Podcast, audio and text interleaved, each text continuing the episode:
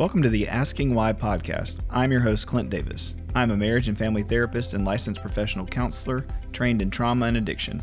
The Asking Why podcast is for anyone on a journey of healing and restoration.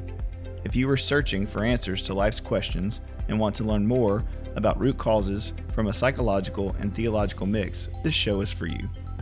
In this podcast, myself and a co host from Clint Davis Counseling and Integrative Wellness will interview guests on a wide range of topics in order to get down to the heart of the problems facing our world and understand why things happen and how to change the world and ourselves for the better. Want to learn more tips and tricks to living a healthy lifestyle? Visit us at Clint Davis Counseling and Integrative Wellness on Facebook and Instagram. If you want to meet our staff or book a speaker, go to clintdaviscounseling.com. Thanks for listening and be sure to subscribe today. Putman Restoration is a proud sponsor of the Asking Why podcast.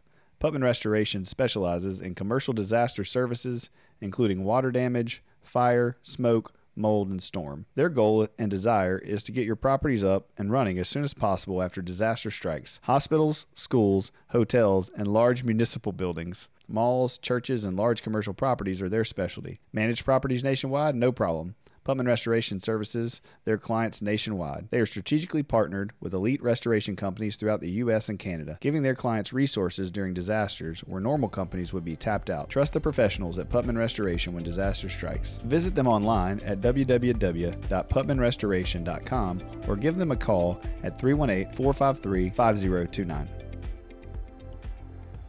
All right, welcome back to the Asking Why podcast. I'm your host, Clint Davis, and we have a special guest today, Kimberly Clark. Hey, um, hey.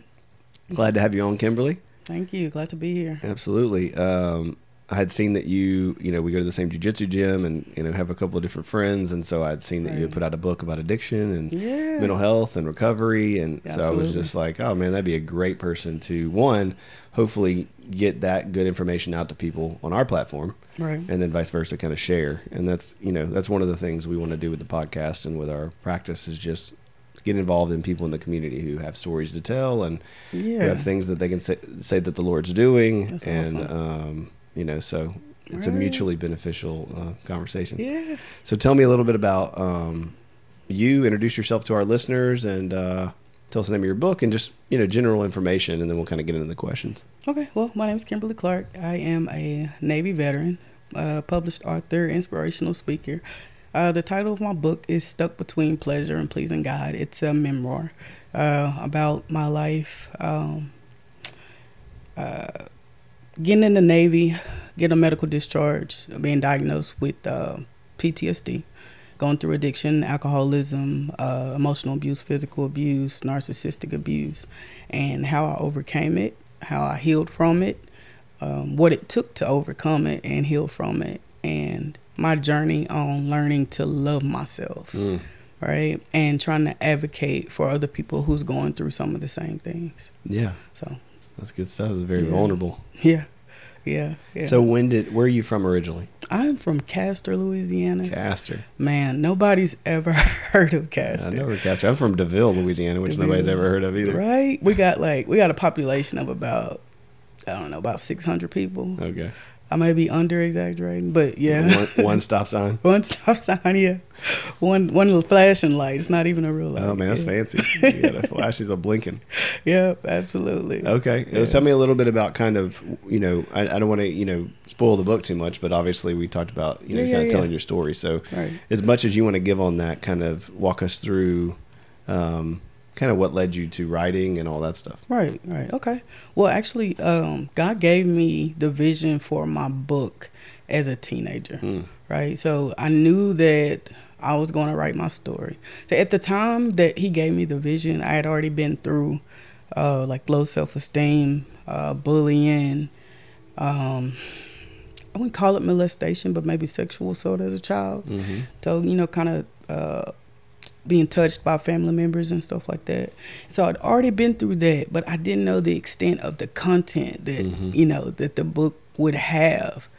But um, but yeah, so, so I just um, felt this passion to tell a story and share your story and right. Yeah, I've always had a passion for people, like you know, to want to know more about people to help them wherever they're at. I've always had a passion for that.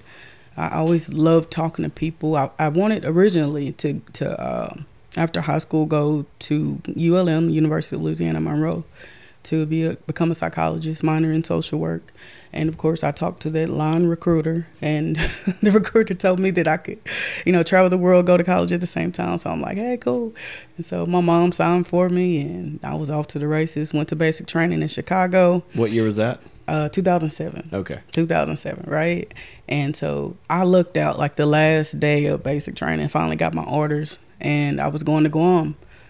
Man, a small town country girl like me going to Guam, right? Mhm. And, and so, yeah, I got to Guam. Guam was was beautiful. It was uh, first time I seen my ship, the USS Frank Cable, which is a submarine tender. It was like majestic, almost majestic to me, right? And I loved my job. I loved everything about it. And, uh, and, what did you do? I was an operations specialist. Okay. So Operations what's that mean? specialist. I basically like I uh, I worked with like radar Mhm. stuff like that. On the sub? Yeah, no, no, no, on Okay. the on the ship. Okay. On the ship. I worked on the bridge. Okay. Yeah, I worked on the bridge. I actually drove the ship. Yeah. Oh, yeah? Well, a lot of people don't believe that. I really did. Yeah. That's awesome. the helm, Lee helm, and stuff. We we learned all that. Yeah. So that was pretty awesome. Yeah, and um, what what got me out of the Navy, I, I'd actually wanted to do 20 years. That was my original goal, right? But Mhm. I ended up um, uh, enduring a MST, a military sexual trauma, Mm. and I uh, I tried to commit suicide after that.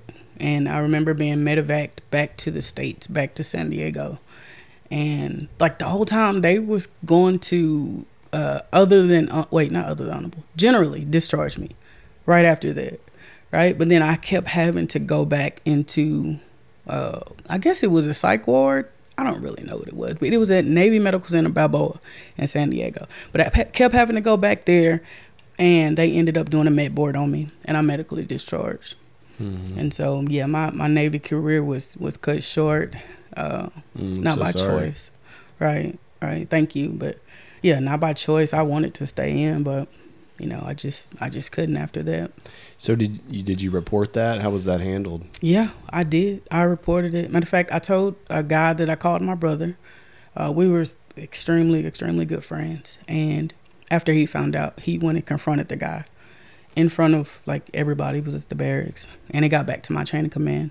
My chain of command had to do something, right? So I ended up talking to NCIS every day for like three months, literally every day. They tried to get me to go uh, talk to the guy at his workstation with the wire. They had me call him with the wire. I mean, it was just, like, I mean, to he never, a, to get a confession. con- yeah, to get a confession. He he never confessed. He said everything but that, right? Mm. And so, uh, so yeah, I when I went back to the states to San Diego, we finished the trial or the whatever you call it uh, via uh, video, and he ended up getting away with it because it was alcohol involved. It happened at a party. You know, everybody was drinking, and so, and I can only remember like flashes of it. Right. So yeah, he he got away. They was sending me um like notices of every command that he went through. They sent it to me for years, but then all of a sudden they just stopped. So I don't know if he like he got out of the military or what, but So you would know where he was. right. So I would know he was. Yeah. So did you leave that feeling like? Um, well, how did you leave that feeling? Man, I I felt like unfulfilled. I felt uh after getting that verdict, I was even more lost than I already was. Mm. because after that incident, that particular incident changed my life. It changed who I was. It it um man, it birthed something in me that uh that I, I couldn't identify. I couldn't identify. I was just lost. And I, I felt alone. I felt disconnected from everything and everybody. Um yeah, I just I felt lost. I was hurt. I was disappointed. I was angry. I was scared. You know, I was all of those things at once. Yeah. Yeah. And you're in the system that's supposed to protect you and Right. look out for you and battle brothers and sisters. And right. Yeah, that's uh, unfortunately uh, a very common thing that we hear. Uh, you know, especially those of us who've been in the military, we know Yeah. it's common. Yeah, don't it think the world knows it's common. Right. Um, but yeah, I mean, the same things that happen in any group or situation Right, happen in the military, if not worse, to some degree. Yeah, absolutely. Well, I'm very sorry that happened. Yes.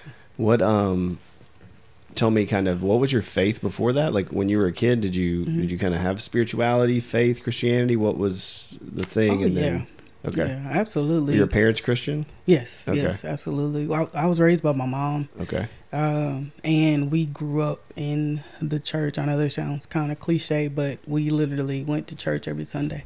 My mom used to keep two jobs to take care of us at all times. I remember having two jobs, and regardless of how tired she was or what else she had to do, she made sure we was on church in church on Sundays and Wednesdays. Mhm. And my mother's very very strong woman. I'm so happy to have her as a mother. But um, and she's still with you. yeah, she is. Awesome. She is. Yeah, And what's her name? Linda Clark. Shout out to Linda Clark. right? You, grind, you grinded it out, Miss Linda. You grinded it out, and you raised an awesome, awesome daughter. So you should pat yourself on the back. Oh yeah, yeah, yeah. She definitely created that foundation to where, you know, when I did stray away, I knew what to do. I knew who to call on. You know, I knew. I knew how to get my breakthrough. hmm I just call just kept calling on the name of Jesus, and that's what I did. Yeah. That's what I did. Yeah. And so, what did what ha- when the assault happened? How did that shake up? You know, your faith. I mean, you went down obviously into the Yeah. spiral. Yeah. Um. And I think that's one thing, you know, I want our listeners to hear is, you know, you Mhm. can follow Jesus, you can love Jesus, you can, you know, do all those kind of things. And sometimes a tragedy happens that's so violent and so painful and so awful that Right. you know, it shakes things up. You don't Yeah. lose your faith, you don't lose your identity, you don't lose your faith, but Right. sometimes you get lost. Yeah, yeah. I mean, that's the, that's a good thing because things are going to happen anyway, right? So if we are a Christian and if we have, you know, uh, if we have faith, then we have some help. You know, we have some strength. We have that, um, you know, that assurance that okay, if the way that I'm feeling right now, if I'm hurt or fearful or whatever, I know that I'm if I if I if I pray to God, like God, this is how I'm feeling. I need your help. He will help. He will send resources. He will, you know, send people to say that whatever it is you need you need to hear at that moment. He's going to send something. And so mm-hmm. that's that's the great thing about having faith and about you know, because we, we're going to go through stuff anyway. That's just life. That's just, you know, our fleshly experience. That's Yeah. our experience here on earth. But to have help, you know, that's the whole point of our faith, Yeah. right? That's good. Hmm So what tell me the transition after the assault and you kind of went downhill, is that when all the rest Yeah. started happening? Okay. Yeah, I, I came home to Louisiana and um, yeah, I was just, I didn't know what to do with myself. So you came back to Castor? yeah, I came back to Castor. Oh man, that's a big Yeah. shift. Huh? it was. Yeah, man. I I just I didn't know what to do. I, I didn't know what my next step was. I didn't know what direction I wanted to go in. I just I just didn't know and started started hanging out with some family members and uh, we was drinking all the time, partying all the time. And this particular night I was hanging out with the aunt and my cousin and we had been drinking or whatever and then I remember going to my cousin's boyfriend's house. The house had no electricity whatsoever, right? And I was sitting in the living room still drinking on the, the beer or the alcohol, whatever I had left. And I remember seeing them in the kitchen and they were doing something. I just remember seeing a lighter kept, you know, uh, going in the air. And I'm like, what is that? What are y'all doing? And they was like, oh, nothing. Don't worry about it. And I'm like, no, what y'all doing? And the way my aunt introduced me to it, it was like she was introducing me to a person. She was like, baby, this is crack cocaine. I said, well, I want to try it. I was looking for anything to cope. And so my mother, um, she kept us shielded, protected as a child, because I didn't really know anything about crack cocaine except what I saw on TV. You know what I mean? Like I Mhm. never experienced any, you know, addiction or whatever. The only thing I experienced was my dad because he was an extremely uh, bad alcoholic. He Mhm. actually died from alcoholism. But um, yeah, and so I was like, hey, I want to try it. Mhm. And so I tried it. I tried it. And I immediately fell in love.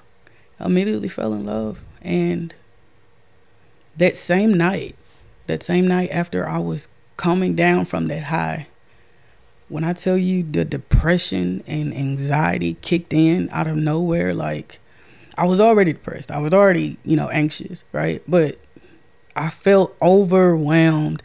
I just wanted to die. Mhm. I just wanted to die. And I went and got a knife out of the kitchen.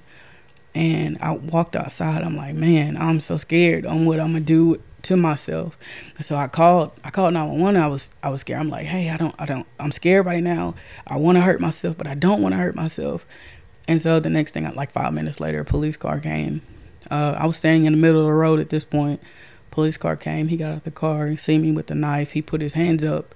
I mean, he said, "Hey, hey, it's okay. It's all right." And he kind of talked me down and I ended up going to uh to a hospital in Arcadia, Louisiana.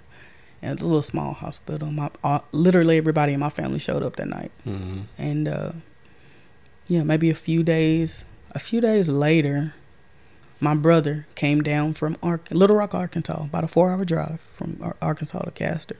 Four-hour drive that night at midnight to do an intervention. And him and about maybe five or six of my other my cousins, they got together and did an intervention and uh, I went to rehab for the first time in Temple, Texas. Not soon after that. Yeah. Yeah. That- that's a wild story. Right. Yeah, there's plenty more. Yeah, I'm sure. yeah. Yeah, it's uh, you know, that's that's one of the things I, you know, in hearing about you and and listening to your story a little bit and and seeing your posts on social media, Mhm. it's a, it's beautiful to see where you are now Right. and to hear that story. And I think that's yeah. one of the things that people if you've never been through that if you've never been through that type of trauma or experienced that type of pain you know people are like why would you choose that why would you smoke you know crack why, Right, like you know better right, Right, if you knew right. jesus how would you choose these things and and the reality is is that we're in so much pain Yeah. Absolutely. you know that we're just looking for anything to grasp yeah. anything to grab onto hmm and so you know there's people out there listening to this now that are in pain right now currently Right. you know that are like man i want to get out of this pain and they're grabbing all kinds of stuff that they don't need to grab Right. Right. we were talking about it the other day. I said, you know, uh, in life, there's a lot of uh, a lot of things that feel good when you do them initially, Yeah. that feel horrible after. Right. Right. Right? Yes. When you smoke crack, when you do drugs, when you smoke pot, when Yeah. you you know watch porn, when you do whatever the thing is that you know Right, it's right. going to give you that high, that dopamine, that Just that for that moment. for that moment, right. and then you crash. Mm-hmm. You know, I can remember the first time, uh, you know, I'd gotten back from Afghanistan and I was in the same spot, just a lot of pain.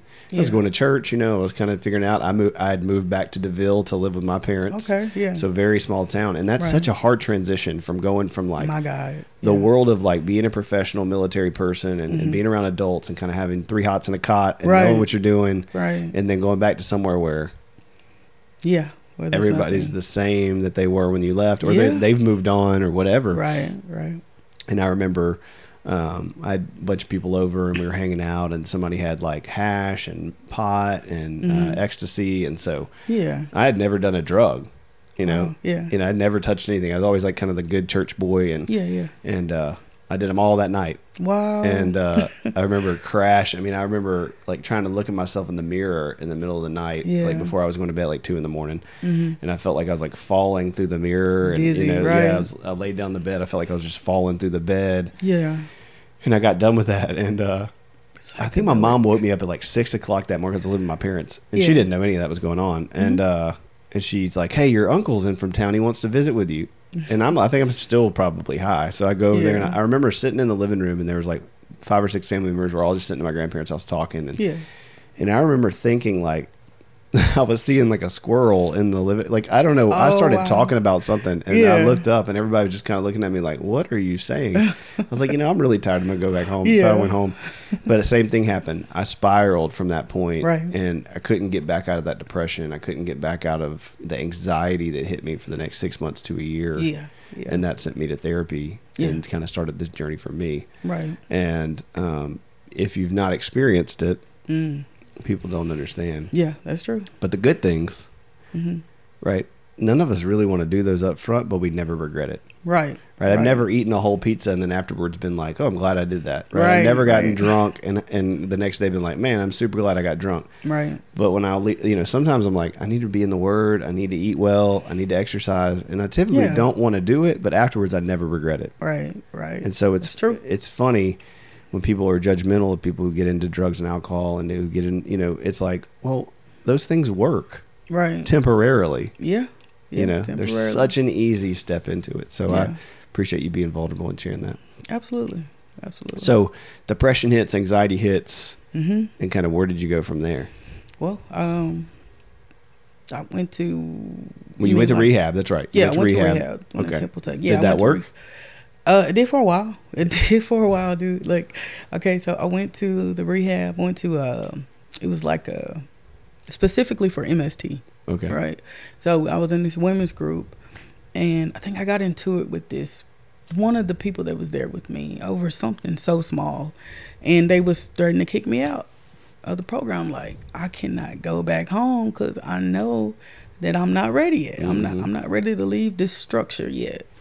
You know, and so I went to a uh, NA meeting, Narcotics Anonymous meeting that same night, and I met this guy, this uh, older man, and um, he worked for the VA, and so I, I, I talked to this female who happened to be his girlfriend or ex girlfriend, I think ex girlfriend, and so she was like, "Hey, once you talk to him, he can maybe talk to the the uh, administrator there to see, you know, if they can find you another program at the very least, so you don't have to go because it was a domiciliary type VA." Where they had uh, MST programs, homeless programs, and a whole lot of different programs. Right. And so I talked to the guy. I was crying, crying, crying, and and so he had talked to the administrator. I uh, end up staying in a different program, and me and that same guy, same older guy, he ended up being my sponsor, right? So I didn't know at the time that you're, you know, technically you're not supposed to have uh, a sponsor of the opposite sex Mm. for many reasons Yeah. right? so I didn't know. I was like four, three or four months sober at that point, right? But he knew he was like 15 years, Mhm. right? So he began to be my sponsor, and um, I, I fell in love with him, Mm. right? And uh, he basically, he basically used me, and uh, emotionally abused me Mm. and left me exactly where I was at, you know. And at four months sober, that was something I just couldn't take, Yeah. you know. And I'm like, how can you know somebody who's supposed to be like this big, uh, responsible guy in the Narcotics Anonymous community, you know, come to a newcomer, sleep with her, have a relationship with her, and then, because everybody in that meeting like turned on me, Yeah. right? So I told them uh, after he broke up with me, I tried to call some of the women, you know, to talk to them about it and just to see, you know, uh, what kind of input they had on it. And like all of them turned on me. I'm like, how?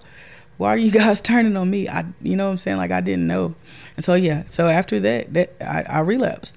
Yeah, that's such a it's such a horrible thing to be put in in a vulnerable situation of recovery and Right. these systems and with men and women and the differences and that's why those boundaries are there. Right, right, But yeah, also, you know, you get groomed and I'm sure it's a slow fade and right. you know, a little bit of this, a little bit of that, and then Yeah. before you know it, and and when we're not recovered and we haven't dealt with our trauma and been in therapy, you know, there's a Mhm. big difference between sobriety and recovery. Yes, very big difference.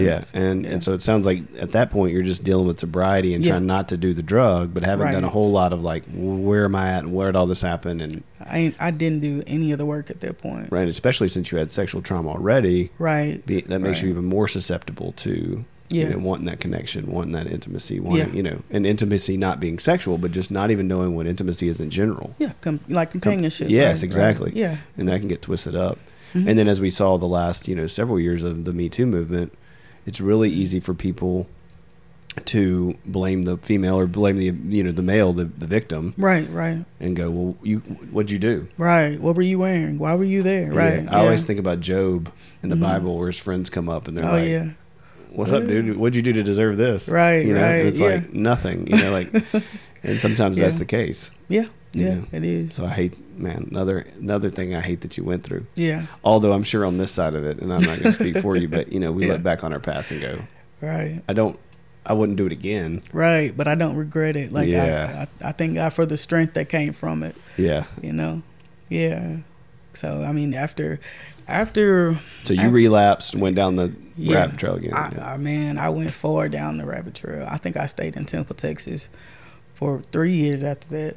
Literally homeless on the street, uh, smoking dope, getting drunk, doing pills. I mean, everything I could think of. I mean, I was just in a state of, I, I, I just, I don't care. I don't care about me. I don't care. Well, how could life. you when nobody showed you any care or compassion but your mom? Right. Right. You know, and you know you you so you see people who are supposed to be safe, men and women who are supposed to be safe, turn their back on you. yeah.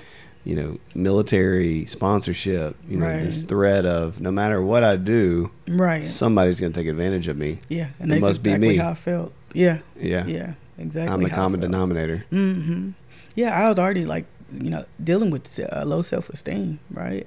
And so From I the just, bullying and all that. Yeah. yeah, yeah. I, I went through like bullying. I mean, all that growing up, you know, being called ugly or you look just like your dad, and and I hated that because I already felt like masculine and, and strong because I was always a tomboy. I was playing basketball or track and all, all that stuff, right? And so I hated that. I, I felt like, man, I'm like, dang, do I look like a man or something? Why do I keep saying I look like my dad? And so I dealt with that, with those identity issues. hmm And uh, yeah, I couldn't turn to the group of people that I thought loved me, Yeah. you know? Because in the meeting, at the beginning, at the end, in the middle, they're always like, we love you until you can love yourself, Yep. you know? And But it wasn't like that. Because, um, you know, I found out later, you know, nobody in that room was actually practicing What they were recovery. saying. No, Yeah. everybody's sleeping with everybody. You know what I mean? It was just a whole big mess. Yeah, Right? and you know, so much of what I've seen in, in the clinical world is that is is because it's a focus on behavior modification. Right, right. So you know, if you're going to NA or AA, it can, Mhm. and this isn't for everybody. There's some great programs out there, yeah, yeah. but sometimes it can be that man, I just I'm not drinking anymore, so I'm good. right. I'm not smoking anymore, so I'm good. I'm Yeah. not you know binging anymore, so I'm good. hmm And it's not treating the person holistically, Right, right? It's not realizing that you know 82% of addictions have a comorbidity, meaning they have something else going on with it. Yes, yes. right and, Yeah. and especially with what you're saying and what i do sex addiction sexual trauma hmm you know if you're in an na meeting nobody's like who's watching porn Right. you know or who's sleeping around it's like you just shift that co- if you're not already doing it you just shift that coping into another issue Mhm. because really underneath all of it is an identity Trauma. crisis Right, Yeah. right. Yeah, addiction is, is is just a symptom, just a symptom of the real problem. that's right I know for me personally, I was the problem. My self esteem, my confidence, my my distorted view on life, on on myself. You know. and then everybody was doubling down on that and Yeah. validating that negative Yeah. belief Yeah. Yeah. Absolutely. Hmm. That was hard. yeah and you're supposed to just pull yourself up and not do it right Right, that's how right. people look you know Yeah, just make a better choice Yeah. Yeah. You know yeah. You could have just not smoked. You could have just made. You know, it's Right, like, man, right. it ain't the No. sa- same as going to the store and, and choosing between white bread and wheat bread. Right. Right. It's a different kind of level of It's a- choice. man, it's it's a whole level like even on the spiritual side. oh yeah, Like, you know, that that I mean that's a that's a spiritual like man, that's spiritual like this destruction like War. you're doing it. Yeah, it's war. It's war. And um you just you gotta be you just gotta be mindful of you know what you allow even who you allow in your life Mhm. because the people that I had supporting me in temple, the people that I had around me, they wasn't practicing themselves, right. right? So iron sharp as irons. I ain't had no iron around me, you know. I ain't had nobody to Uh, sharpen wet me. paper towel. Right. yeah, bro. Like I, I didn't have nothing. I didn't have no backup, no help, no nothing. Yeah. And so, Well, like, is the killer, right? right, it is. You It know, is. we cannot do this stuff in, in outside of community. Yeah. And and just because you have warm bodies, don't make a community. Right, right. That's true. Yeah. That's true. So you hit that lull. You did that for three years, homeless, on the street, addicted, Mhm. back down in it. So what what Yeah. pulled you out of that? Well, the um, the people that I was hanging around with, that I was staying with at that time, went to jail, and so, I, honestly, I, before they went to jail, I was honestly just tired of it anyway. Right, because you've had to have this tendril of the Holy Spirit the whole time, Oh, just yeah. constantly being like, "There's Constant something better for you." Yeah, and you know what? Like, oh my, every every time I've act, every time I've been on the street, I've always been the one who, you know, I get used a lot or uh, I get taken advantage of a lot because I still had those morals. I still had those values. Like I can't go manipulate somebody on purpose. hmm I just I I can't. You know, when other people like you have to to do you have to do those things to survive. I'm like, no, you don't. Yeah, so there's a that's so, that's so crazy though because Yeah. like people don't understand that that just having the Holy Spirit in us Mm-hmm. keeps a level of depravity that we just won't get to, Right. and that's what grace is, in my opinion. Right. Right. It's like, Yeah. And what we tend to do is is give ourselves credit and go, "I would never do that." Right. And it's like, well, the only reason you don't do it is Mm-hmm. by the power of the Holy Spirit and the grace that God's given you, not because you have some moral stance that other humans don't. Mm-hmm. So it's cool to hear, like, even in the mix of addiction, in the mix of uh, drugs, on being on the street, all the things that are going on, there was still a a fruit of the spirit and kindness and gentleness and patience and you know perseverance and all these things Yeah. Mm-hmm. and joy. It but it was tampered down by all the trauma, Right. Right. but it was still there. Yeah, yeah, it was still there. I still, you know, show people kindness. Um, you know, even if they did use it to their advantage, you know, I did it for me, you know, and uh, yeah, I still, I still had those those views. Like, I can't, I can't be this type of person. I will not be this type of person. It's not who I am. Right. Regardless of what I'm doing, I refuse to stoop down to that level. I still have those boundaries.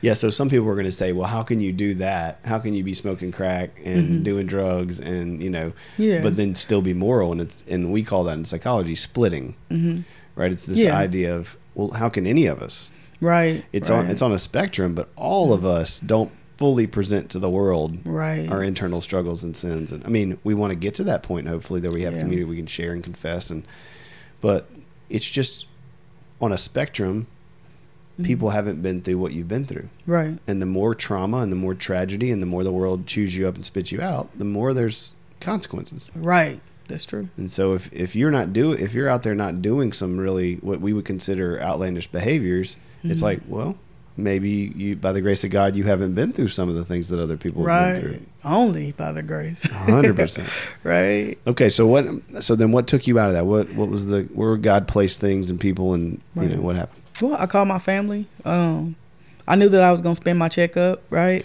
Because Uh-huh. I, yeah, so, you're, so you were, you had community with these people they got Yeah. arrested and then you were even more isolated in isolation correct. got it So I called my family. Uh, the day that I got paid, I sent them money to get a rental car and come get me and money for gas because I knew that by the time they got there, all my the rest of my money would be gone. Right. Right. I knew that about myself. so yeah, my cousin she went and got a, a rental car. She came and got me, and I remember my mom staying up. It was like a five hour drive. My mom staying up until I got there. I'll never forget the look on my mom's face when she saw me. That was the first time she saw me in three years Ooh. three years. Like I like a hundred pounds lighter. You know what I mean? My face was darker, like really darker. I was just, but she looked at me and she just she just started crying. And then my grandmother, she looked at me. and She was like, "Baby, I thought you were dead." You know, at one point they were planning my funeral. they- I didn't, I wasn't calling home that Mm. whole three years, and so they they just thought they was thought I was dead. And then they were planning, they were planning my funeral at one point. That's they told me, yeah, That reminds me, you know, just of the prodigal son prodigal story. son, right? Yeah, Your yeah. mom's just she didn't come out there, right? Yeah. She didn't come try to pull you out just like he didn't. Yeah. But when you were home, she stayed up and waited. She waited for me to get there. Yeah. Ooh, Yeah. that made me cry. Absolutely. That's good stuff. Yep. She waited. So then what happened? Yeah. So I got home and, uh, you know, I kind of sat around for maybe a few days or so. And then I got into treatment. I got into SUDS at the VA. Okay. Yep. Went there. Um, graduated. Um, let's see. Tell for people who don't know what SUDS. SUDS is a substance abuse program at the VA. So it's a 28 day program, um, rehab basically. And so yeah, I went to rehab at the VA and, and uh, graduated, and then I went to what I did I go to? An, yeah, I went to another one because I felt like 28 days wasn't enough, but that's all I could get into It at ain't. that time. Right, it's not right. So, but that's all I could get into at that time. So I went to another one through. Um, through uh was it Buckhalter and Steps downtown Shreveport? It used to be, but I don't think it's there anymore. But yeah, I went there and and then uh met a guy, of course. Uh he worked there and uh we got together, moved in with each other, right? And then Right, because this filter's still not fixed, right? yeah, that- man, I had some real because like the guys back then I was talking to was older guys. I had some like really, really, really bad daddy issues. Uh-huh. And, yeah, for real. Like Yeah, I mean, I say that like you know to be funny, but also in seriousness, I really did have some daddy issues. Well, of course, you Yeah. didn't have one. Right, right. Yeah, right. we're longing for that connection when we don't have a father who models appropriate boundaries, respect, Mm-hmm. Yeah. attachment, healthy love and affection that's not Right. sexual. Yeah. How the heck are you supposed to know what to do with that? Yep. Exactly. You know, and we're drawn to that and we want it, but it gets so twisted up in our in our heart and our desire, and Satan's able to use it to Yeah. you know manipulate, and he's got us. Mm-hmm. Yeah. Exactly. Exactly. So we we moved in together. I remember ended up I went ended up going back to Temple for a little while because people got out of jail. I was talking to them on a regular basis, and they convinced me to come back out there. I Went out there, of course, relapsed, came back, and so the the apartment that me and this guy was staying in, I went out and relapsed again. Just just relapse after relapse, and apparently that same night he went out and relapsed too. Mm. And so when I got back home, he was there. And the first thing he did was just slap me, right? Extremely hard. And then he put his hands around my neck and he tried, he literally tried to kill me. And um, I don't know, it had nothing but the grace of God, like stopped him until, like, I almost blacked out. The how hard he was choking me, I almost blacked out. But nothing but the grace of God stopped him from you know, killing me that night. And I ended up getting to my phone, calling the police, and he ended up, uh, he had a warrant for something, something old, and when he went to jail. And so my mom, she came the next day with my uncle and his truck and his, you know, stuff. He got all my furniture and stuff, and I moved back to Castor. Mm. Yeah. moved back to Castor. And uh, I moved in with my sister. Uh, my sister, she was a social worker. Moved in with her, and I was doing pretty good for a while. And um, ended up meeting another guy, right? An older guy. He was 30 years my senior. And um, Them daddy issues again. yeah, daddy issues again, right? And man, it was just toxic from the beginning. It was toxic from the beginning. And um he uh he ended up being narcissistic. Extremely narcissistic, extremely manipulative, emotionally abusive. Um he gaslighted like from the beginning, but of course I saw what I wanted to see. Um I ended up finding out that you know he was bisexual. Um, nothing you know against uh, the LGBTQ community, but for me personally, I want to know like give me a choice. Mm-hmm. You know what I mean? Yeah. Like don't if I ask you, you know, if you if you like men, I mean just just say that. Be honest with me. Right. Give me a choice if I still want to be with you or not because you know, but anyway, I found out he was bisexual later on. But yeah, so we ended up getting married. Um I think maybe we were like together together for like maybe a year before I relapsed. And so all together we were together for 7 years, but separated for 4 of those years. And through those But still married. yeah, but still t- legally married. Still legally married. But yeah, um, the, the whole time, pretty much, I was just in and out, in and out of rehab, in and out of psych wards. Um, it got to the point when I was in and out of jail. Um, domestic, I mean, everything, everything I ever went to jail for is directly resulted from addiction and alcoholism Mm-hmm. right? And so it it was just a, a cycle. I just I couldn't get out of it. And not only like so I'm I'm dealing with the addiction part and then while I'm at home there's no peace because I'm I'm I'm being I'm being lied to, I'm being cheated on, I'm being, you know, uh, manipulated, I'm being Right. Which is triggering all the root things that the addiction's Right. actually coming from. Right. So I get home and get like slingshotted. Yeah. You know, out right back out to addiction.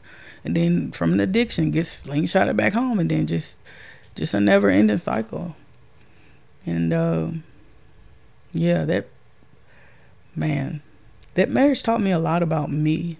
It taught me that I didn't love myself Mm. because there's no way that you are it, you there's no way you're supposed to love somebody more than you love yourself right that's toxic it's not cute it's toxic Mm-hmm. and it's it's not even really it's not even realistic it's it's more codependency than anything Yeah, that's a great point. yeah Yeah, because, and I, I think we get that twisted up. Um, and I've talked about this on here before, but I think we get it twisted up thinking well, from especially as Christians, Mhm. you know, I understand the world being all about self love and all this kind of things. But as Christians, sometimes we we have to look at it as a sacrificial love Mhm. that God so loved the world that He gave His Son and He died for us. Right. But that's not, you know, completely accurate in the sense that that didn't mean Jesus didn't love Himself. Right. Right. Right? Jesus was so clear about who He was to God and how much God loved Him that then He was able to love others, Yeah. and that's yeah. different Mhm. than I hate myself, so I'm just going to pour all this into you and let Right. you do whatever you want to. right. That's not what Jesus did. Yeah. Jesus loved himself, and it's not the type of self love that the Mhm. world is portraying to everybody right, now, Right. But it was a love that came from the Father's love to him. Right. Right. Does that make sense? yeah, it makes sense. Absolutely. And so it's like people need to hear it's not, oh, love yourself more. Mhm. It's receive the love of God more, Right. stand in his identity for you.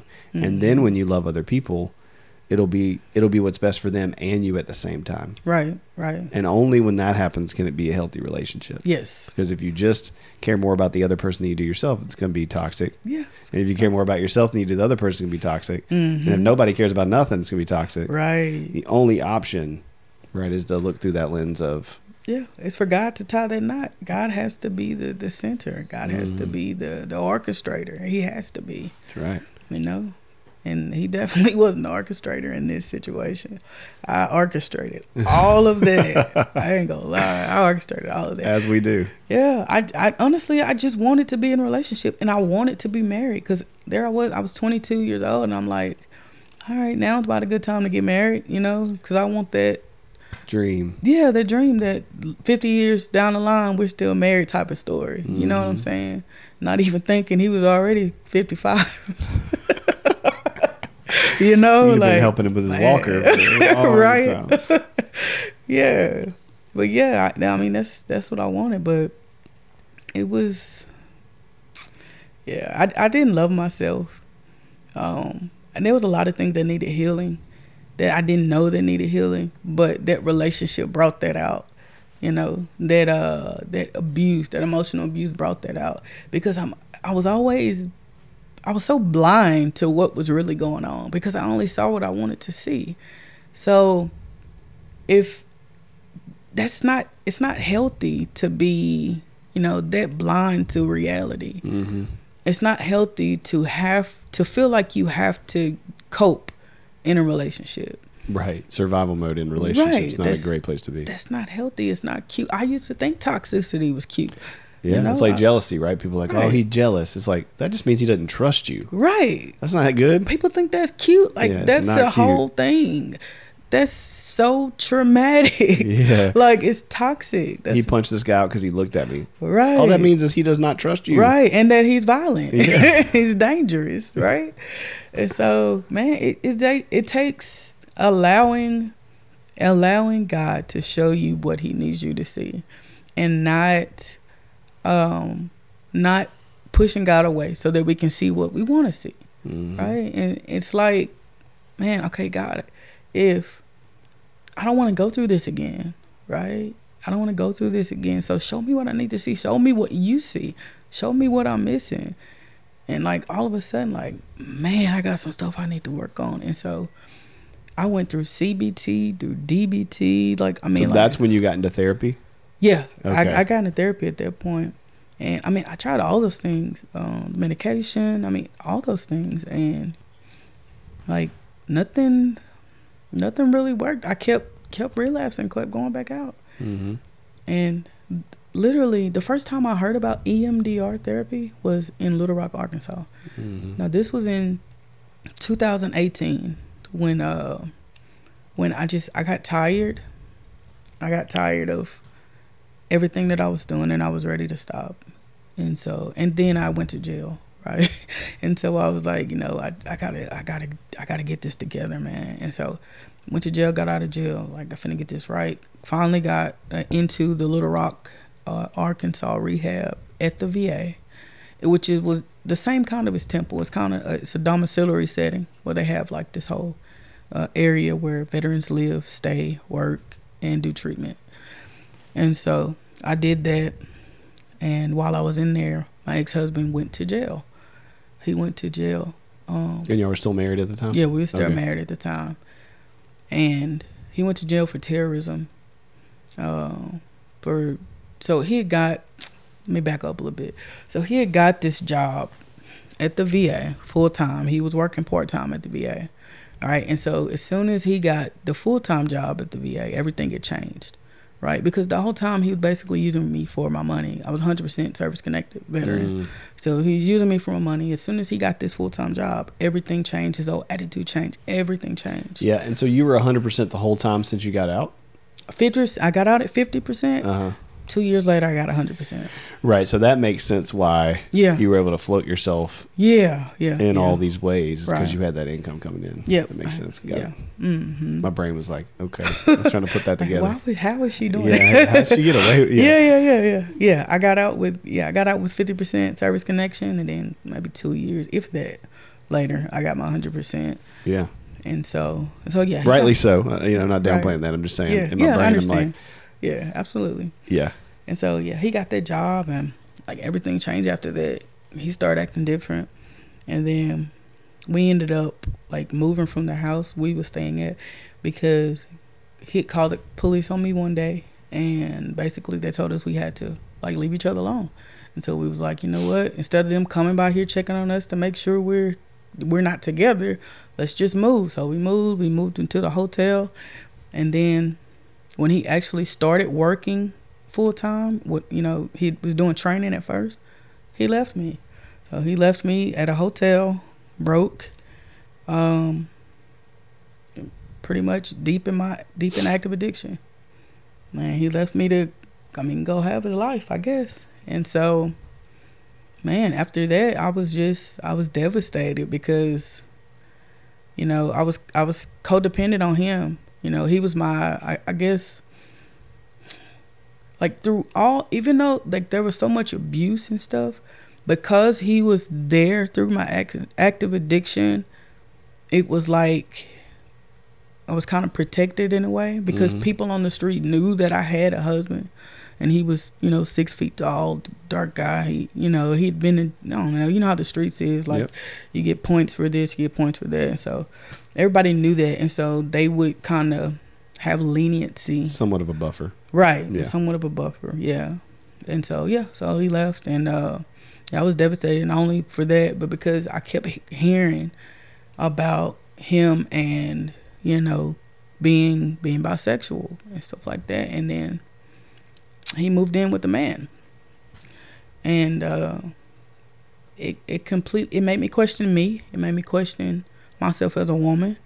It made me question um just who I was, period. I, I didn't, I already had issues not loving myself. This just made it so much worse. Mhm. I'm like, why was he with me in the first place? He wants to be with a man. Do I look like a man? Do I mean, Right. You so know? that brings back the childhood that brings back the same Ugh. stuff. Yeah. It's like the devil is, man, he's strategic. He He, is. really is. He's strategic. And so, so yeah, I've had those feelings and yeah, I went to went to Little Rock. He went to jail for terrorism because that same job that he loved so much, he got fired from because he was flirting with all the women. So he was a, a transportation driver. Uh, the how the Shreveport VA set up, it has like park different parking lots, and so there's a shuttle bus that take you from the parking lot to the hospital. That's right. He was the driver. He was flirting with all the women. The women didn't like it. He had too many harassment uh, reports, right? So he, got might, He might have drove me around. He might have. I've been on the buses. so yeah, he he got fired, and then two days later, they ran into his apartment, and he he went to jail for terrorism because something about he said he was gonna blow up the VA, Oh man. right? If he got fired, which he did, but he was already fired before they even the charges came up, and so he stayed in jail for like two years, uh, for that, and um, yeah, so I went to I went to rehab in, in Little Rock, came back, got in drug court so I can get that charge that I had off my record. I did really really good. Mhm. Did excellent. I started. That's when I first started doing uh, jujitsu Okay.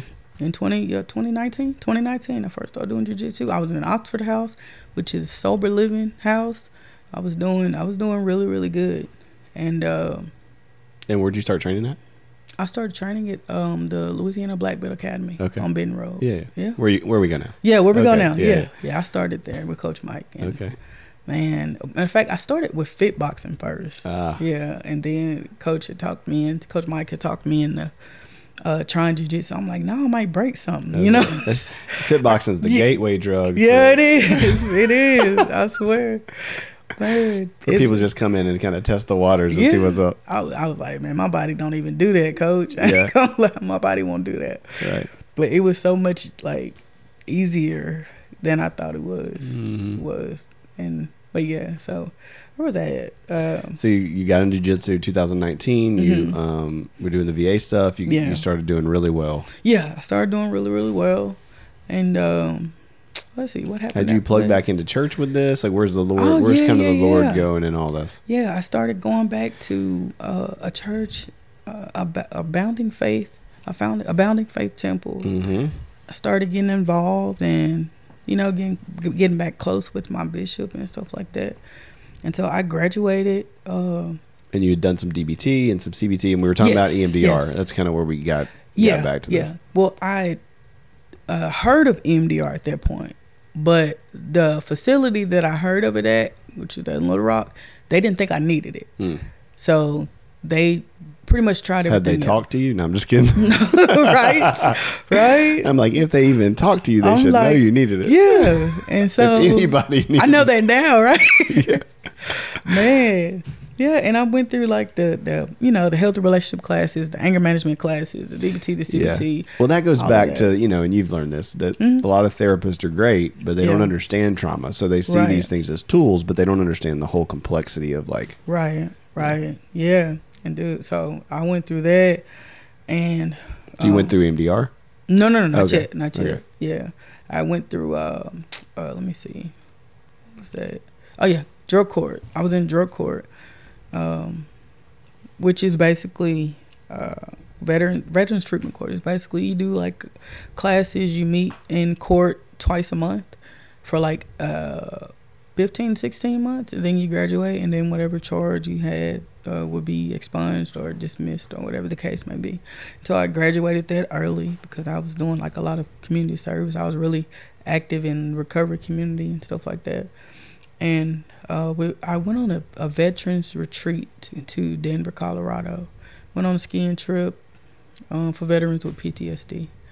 Um, by the way, if any veterans listening, you can go to uh, your nearest vet center and you can sign up for those retreats. Just ask your counselor, whoever that may be, about the veterans retreats, and they're 100% free. Pay for everything. So, yeah, I went on that retreat to Denver, Colorado, and came back. No, on the way back at the airport, we had heard something about like this COVID pandemic Mm-hmm. going on, right? So we had made it, finally made it back to Louisiana, made it back home, graduated, and everything started shutting down. And I'm like, man, I couldn't go to a meeting. I ain't got nothing to do. I'm like, man, let me go get, me get me a half a pint, you know, just relax to get some sleep. Because at that point, I wasn't on any, uh, like I was taking Seroquel, but I didn't like the way it made me feel when I woke up. So I stopped taking it Mm-hmm. and I, I had really a hard time getting to sleep. So I did that. Went and got a half a pint, then went back and got a pint, then went back and got a fifth, and then about halfway through the fifth, I want some dope. I went and got, I went and got, I went and got some drugs. Went and got some dope. Got high. The year of 2020. Um, see, I went to jail once. I got hit in the head twice uh, by people trying to take my life. I was given bad drugs by somebody trying to take my life ended up on life support for two days behind uh, some laced drugs. Um, ended up homeless. I lost. got a DUI in my truck. Lost my truck. My truck flipped seven times. Seven times, and I got out of it without a scratch. Mm. Without a scratch, and liquor bottles all over the all over the the, the pavement, right? So I ended up getting a DUI for that. That year, 2020, man, a lot, a lot happened.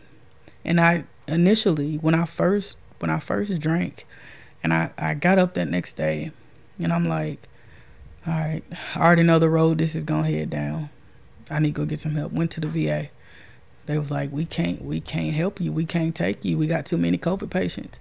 We can't do anything. They was like, we'll try to find you a rehab, but we can't do anything for you right now. Mm-hmm.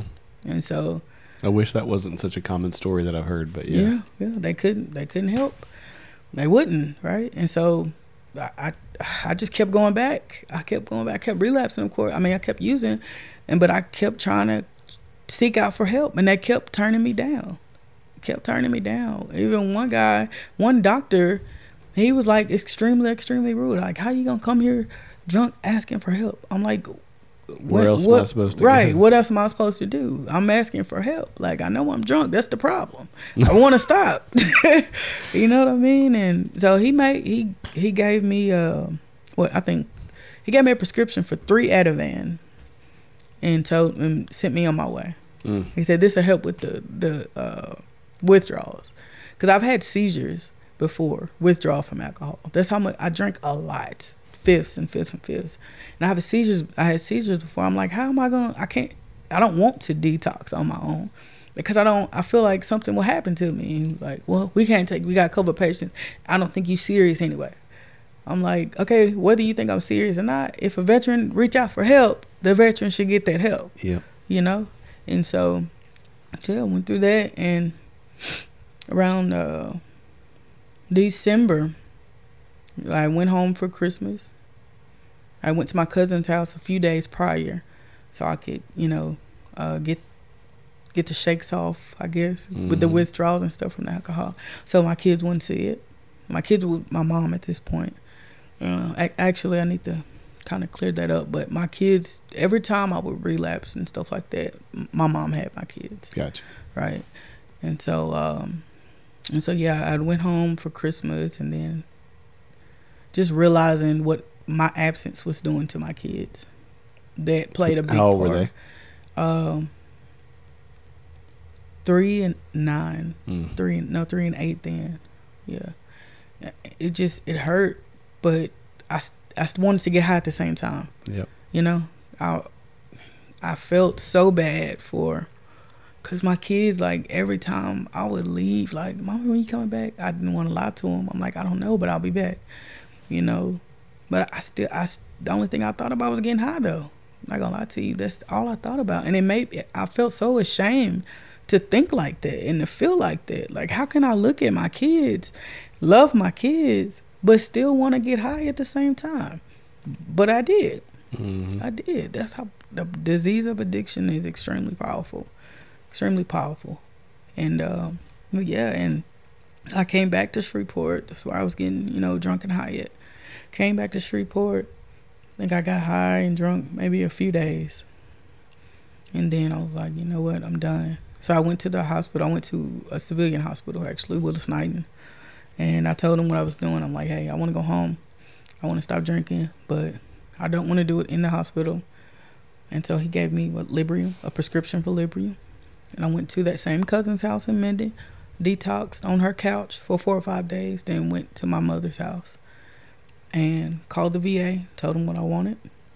Like, hey, I need some help. I'm willing to wait. I'm sober now. I, I, I just need to get in something as soon as possible. And they finally, I got to Heroes program in Opelousas, Louisiana. That's when I was introduced to EMDR there and uh, the Heroes program in Opelousas was different than any other rehab I've ever been to. Like they, I don't know, they focused more on on us and what we wanted in our healing. Mhm. You know, Not rather just the than- behavior modification. Yeah, rather Yeah. than just throwing a whole bunch of books at us, and you know, and that was Yeah, they moved it from informational to transformational. Yeah, yeah, absolutely. And th- it's what I needed, right? And the first time I did EMDR, it was like, it was a miracle. It was a miracle. It worked so good for me. Like I'm still doing EMDR to this day. I still Mhm. go to therapy for. I've been doing it for, but um, a little over a year now. A little over a year, and that was man. It was like the missing piece. It's like the missing piece for me. And I recommend that for anybody who's ever been through any trauma. EMDR therapy. Mhm. Definitely. Telling you, brother. Yeah, that's one of the kind of first requirements here that people have to get when they come on as a therapist. Is I'm Yeah. like, if you can't pay for it, I'll pay for it, but you got to have this Yeah. in your bag. Oh, it's important. Yeah. It's important. It's tran man. It is miraculous. It is. Yeah, yeah. Any of the any of the you know, there's kind of the big four or five trauma trainings that are out there that are extremely helpful and Mhm. making sure people can get to the root causes of these things and help Yeah. people shift those memories and shift the pain and Mhm. look at themselves differently and rewrite that narrative and you know all Right. that stuff is you know it's it's relatively new to the culture Mhm. you know i mean there wasn't a diagnosis for ptsd until 1984 Right. Right. and so it's like we're just now getting it you know we think we're so advanced right. but right. really the last five to ten years has anybody really Yeah. dealt with trauma in a way that's effective Mhm. as individuals and then integrating that into the va or into groups or into heroes or Yeah. Yeah. you know it's a slow slow grind for us Right. to those of us who are been awakened to it Yeah. you know that's the same thing for me i did emdr in 2008 2009 Okay. and that is the only reason i married Yeah. was Yeah. you know br- having those breakthroughs from my childhood Right. trauma and sexual abuse and divorce stuff and Yeah. i would not have been married had i not i mean the lord's going to do anything but that's what he Right. used to Yeah. Yeah. shake me up Absolutely. so uh, Absolutely. we have a very you know very different but also on the high point similar story It's Yeah. cool. Okay. Awesome. Yeah. So key. So you do EMDR. That's a breakthrough. You Yeah. know, a little over a year ago, Yeah. and then plugged into church community. Yeah. Plugged in the church. Um. And so you've been sober for how long now? Uh. 19 months. That's amazing. 19 months. Yeah. I have two years. January 3rd. Wow. Yeah. I'm super proud of you. And it's the longest I've ever been Yeah. sober. Longer. Li- the longest. Yeah. That's amazing. Well, the long. I'm gonna put it like this: the longest I've actually been in recovery. yeah, yeah, that's You right. know what I mean? Sober and recovery are different things. Right. I mean, So you've I'm been doing actually- jujitsu actively. Yes, back- jujitsu was life changing for me. Jiu- Jujitsu, man, it gave me like uh, it gave me a purpose when I didn't have one. Mm-hmm. Right? It gave me like direction when I didn't when I didn't have direction because like I knew I started it in 2018. Like I knew I wanted to do something physical. Like I've always loved boxing. I always wanted to do that. And then you know, of course, when I was drinking, I wanted to fight everybody. Mhm. Right? so yeah, so I wanted to learn the actual skill set, right? But I wanted the mental part and the you know the physical part. And so I went to uh, start doing fit fit boxing, and then gradually got into jujitsu, and it built my confidence. You know, not only just for me as a person, for but like my my my skill set, and it it just it changed me. It made me want to be better, to do better. It just, man, and I don't even think Coach Mike. Well, he probably does. He knows, like you know, what that place does. I don't think he knows what it does for me, but it gave me like, it gave me like friendships. You know, like the people there. Like I feel like I'm at home every time I'm there, Mm-hmm. and it was good for me to It's a little bit, little bit like church. Yeah, yeah, yeah. You know, for those of us that are there that are trained that are Christians, I mean, I do feel that vibe that everybody. yeah, It's a it's a real weird mold of like intimacy and connection and friendship and Mhm. you know all the same purpose and all the same thing and Right. we and we love Jesus and Yeah. we're trying to yeah, we know you know and you know people like us who have trauma and who who use jujitsu as a tool to help us cope hmm um we know there are others out there so there's this Right. cool like symbiotic thing going on where it's like yeah, I know you are. Hey, this is benefiting all of us. Like, and also the Lord's involved, and so it is such a crazy, intimate, weird, is. you know. yeah, yeah. The whole mix of things, Yeah. the whole combination of it. Yeah, it's man, it's outstanding. It's been outstanding to me in my life. So yeah, I did jujitsu and uh, the EMDR therapy, jujitsu, and being in my word on my own as well as you know, uh, in a in a in church and being involved in church, and being a mother to my kids. Mm-hmm. you know and i thank god because my mother she shielded my, my kids from what i was actually doing they just knew that mommy was sick mommy wasn't all right hmm you know that's that's pretty much all they knew and yeah I'm, i can be a mother. I am a mother a, a present active loving mother to my kids today. And i'm, I'm grateful for that. Um, i didn't continue going to like uh, aa or narcotics anonymous but i do have a recovery meeting in my hometown because there wasn't one. Hmm and I didn't have a vehicle when I first got sober. And so I needed to have something, so I created one. And um, but yeah, that's the only time I go to like you know the the twelve step recovery type thing. Mm-hmm. Um, but When did you know you wanted to write the book, and kind of how did that play out, oh, or the um, memoir? yeah. Well, I mean, you've always wanted to since you were little. Yeah, yeah, I know what you mean. I know what you mean. Yeah, I, I started. It took me the, the whole year 2021 to write it, the whole Mhm. year, and I I just knew it was time. God told me it was time, and so I started writing. I started writing, and every time I would start to write, I would pray, like God, give me the words to say. God, um, to help me get my point across, help me get what I'm trying to portray across, and I would do that, and just I just knew, I felt it.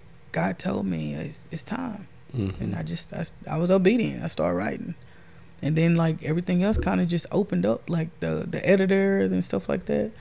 And uh, I'm the state leader for Mission 22, which is a, a national nonprofit organization. We raise awareness to the 22 veterans that succumb to suicide every day. Mm-hmm. I've been with Mission 22 since 2018.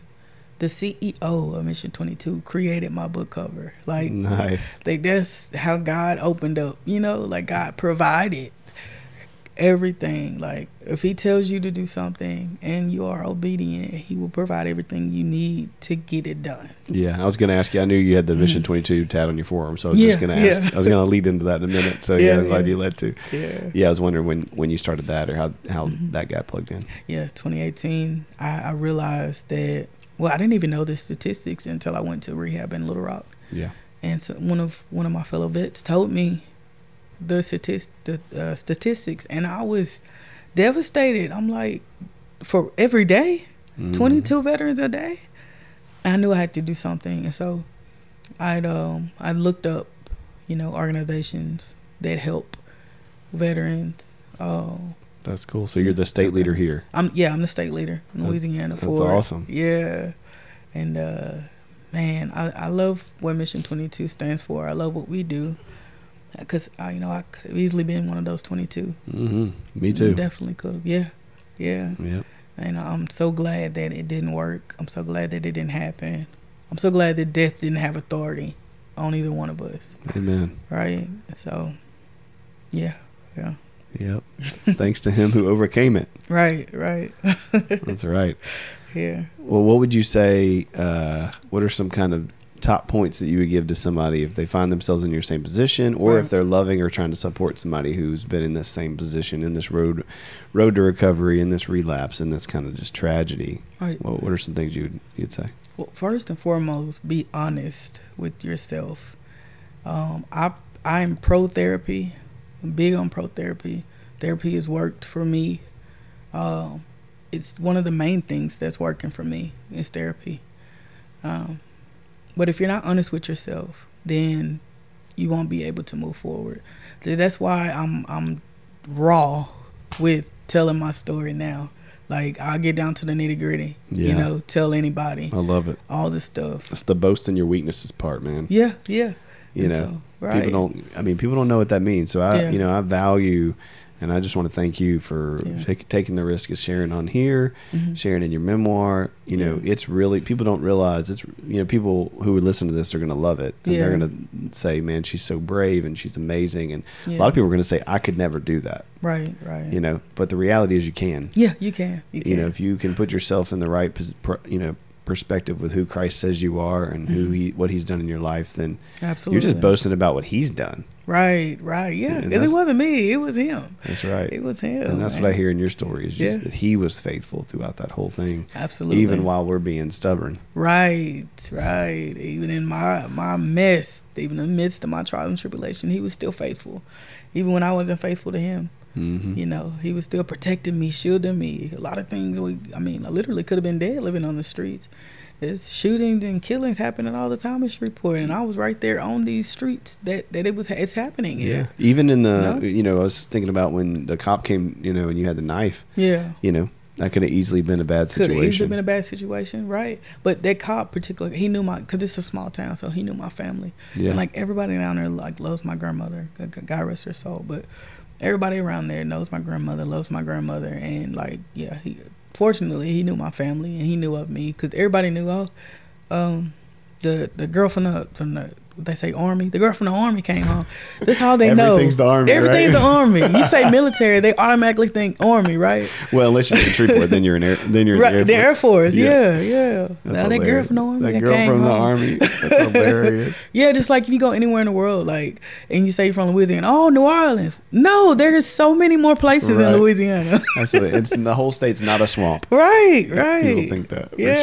Sure. Or they do that thing when you're in the military, like, oh yeah, I got a cousin that was blah blah blah. Right. Like, listen, there's like two million people. Right. Like, I'm not gonna know.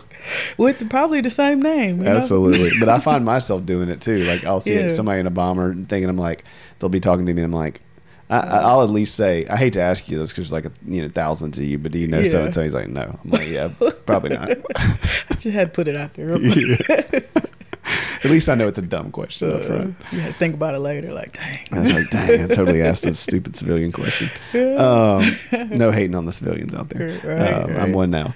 Um, all right, so that would be that would be your suggestion. What um, for somebody maybe who um, is struggling in their faith or struggling to understand how somebody can be a Christian and and still do all these things? Kind of what would you what would you say to that? Um, I would say that they need to remember that we are spiritual beings having a fleshly experience, and that sometimes we're at war with our flesh. You know, sometimes we're at war with our flesh, but it doesn't mean that like the the flesh might have the battle, but the spirit has the war, Mhm. right? So we have to always carry our the armor of God with us to fight those things because there's always going to be something, right? Absolutely. Whether we're Christian or not, there's always going to be something. But having faith, having God, having Jesus, having the Holy Spirit is so much more effective. It's so much more fulfilling, and it just it completes you. It makes you whole. It, it makes you new. It's good. Yeah, fill Yeah. so many holes. Yeah, it just reminds me. I, I was just looking it up, but Mm-hmm. Ephesians six twelve says, "For this, for our struggle is not against flesh and blood, Right. but against the rulers, against the authorities, against the powers of this dark world, and against the spiritual forces of the evil in the heavenly realms." Right.